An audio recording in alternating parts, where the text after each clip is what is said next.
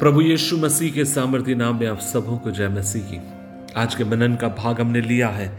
व्यवस्था विवरण की किताब अध्याय पंद्रह, उसकी दस आयत, और यहाँ पर इस तरीके से लिखा है। मैं नौ से पढ़ूँगा, लिखा है, सचेत रहे कि तेरे मन में ऐसी अधर्म, चिंता ना समाए, कि सातवां वर्ष जो छुटकारे का वर्ष है वो निकट है, और अपनी दृष्टि तू अपने उस दरिद्र भाई की ओर से क्रूर करके उसे कुछ न दे।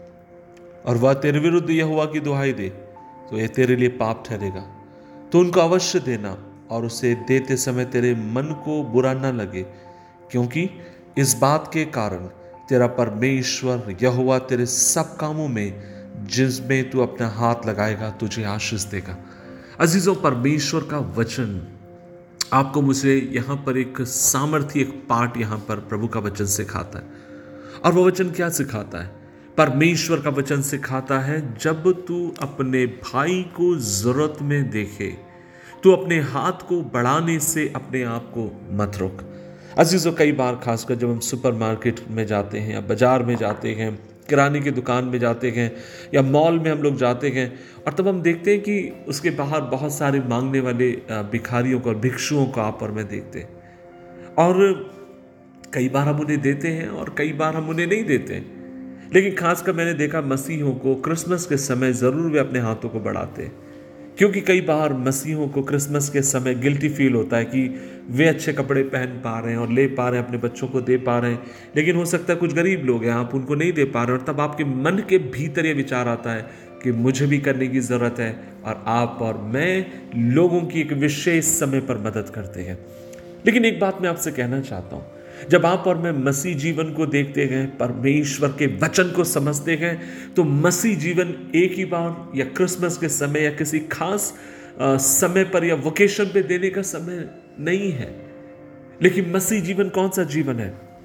मसीह जीवन वो जीवन है जहाँ पर आप अपने हाथों को खुला रखते हैं, ताकि आप दया के साथ उनको दे सकें जिनके पास नहीं है।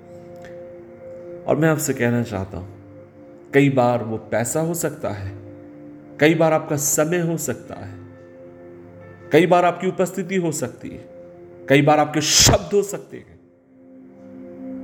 लेकिन परमेश्वर चाहता है, जब कभी आप किसी जरूरतमंद को देखें, आप प्रभु से दुआ करें और आप अपने हाथ को बढ़ाने से आप कभी भी ना रोकें। अजीजों, में एक बात आपसे कहना चाहता हूँ और हमेशा इस बात को याद रखिए जब आप लोगों को देते हैं तो आपके दिल के भीतर प्रभु ने वहाँ पर कहा, तुम्हारे मन में दर्द ना हो। तो इसका मतलब यह है, जब तुम दो तो खुशी के साथ दो।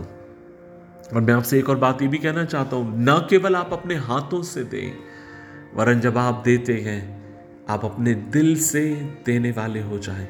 आप अपने दिल से मदद करने वाले हो जाएँ, क्योंकि परमेश्वर का वचन कहता है और जब तू देगा, जब जरूरतमंदों की आवश्यकताओं को तू पूरा करेगा, तेरा खुदा जो स्वर्ग में है, वह एक काम करेगा और वो ये है जिन जिन बातों में तू अपने हाथ को बढ़ाएगा, तेरा खुदा स्वर्ग से उन बातों में तुझे आशीष देगा। आज सुबह के समय, मैं परमेश्वर के वचन के पर आधारित होकर आपको उत्साहित करना चाहता हूँ। आप कहेंगे, पास्टर, मैं तो गरीब हूँ।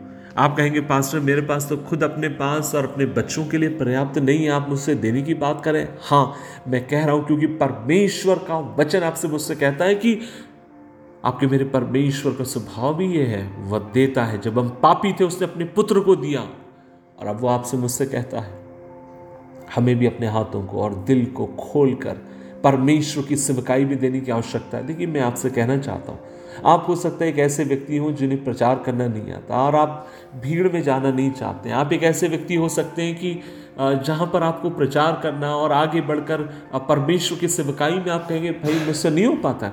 लेकिन बाइबल कहती है, आप जब किसी व्यक्ति को परमेश्वर की सेवकाई के लिए देते हैं, भेजते हैं, आप भी उसमें बराबरी के हिस्सेदार बन जाते हैं। इसलिए आज सुबह के समय मैं आपसे कहना चाहता हूँ कि प्रभु आपको अनुग्रह दे। ताकि आप अपने हाथ को बढ़ाएँ परमेश्वर की सेवकाई को के लिए, देने के लिए। मैं बार बार इस बात के लिए आग्रह करता हूँ, और वो ये है। इन दिनों में, खासकर कोरोना वायरस के समय, बहुत ज़्यादा चुनौती से होकर हम सब लोग जा रहे हैं। और मैं आपसे कहना चाहता हूँ कि हमारे बहुत सारे ऐसे सेवक लोग हैं, जिनके बच्चे गाँव में पढ़ते हैं, और जिनके बच्चे बीगढ़ जगहों पर रहकर जो पासबान सेवकाई करते हैं।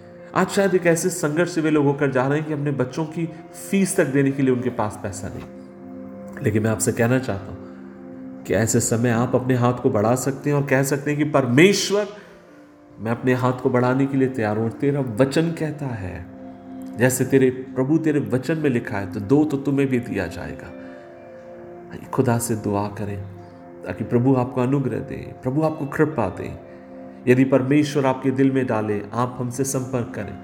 हम आपको अपनी जिस संस्था में हम प्रभु की सेवकाई करते हैं, वहाँ का आपका अकाउंट नंबर देंगे और प्रॉपर आपको तरीका बताएँगे और आप डायरेक्ट रीति से आप किसी ना किसी बच्चे की और परमेश्वर के सेवक सेवक की मदद कर सकते हैं, जो प्रभु की सेवकाई के लिए आगे बढ़ते हैं और प्रभु की सेवा करते हैं।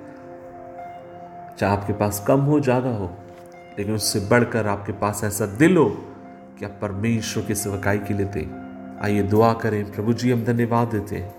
जैसे तूने हमसे तेरे वचन में कहा कि अपने हाथ को बढ़ाने से ना रोकना, और जब अपने हाथ को हम बढ़ाएँगे तो उसके एवज में तो हमें आशीष देगा, ब्लस करेगा। तो हम दुआ करते हैं यीशु के नाम में।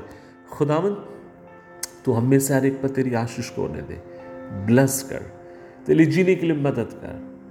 कृपा दे पिता, ताकि जब तेरे लोग अपने हाथ को बढ़ाएँ, उसके एवज, उसके बदले उनके परिवार, उनके घराने, उनके लोग आशीषित हो जाएँ। मदद कर। यीशु मसीह के नाम से मांगते हैं। आमीन आमीन आमीन।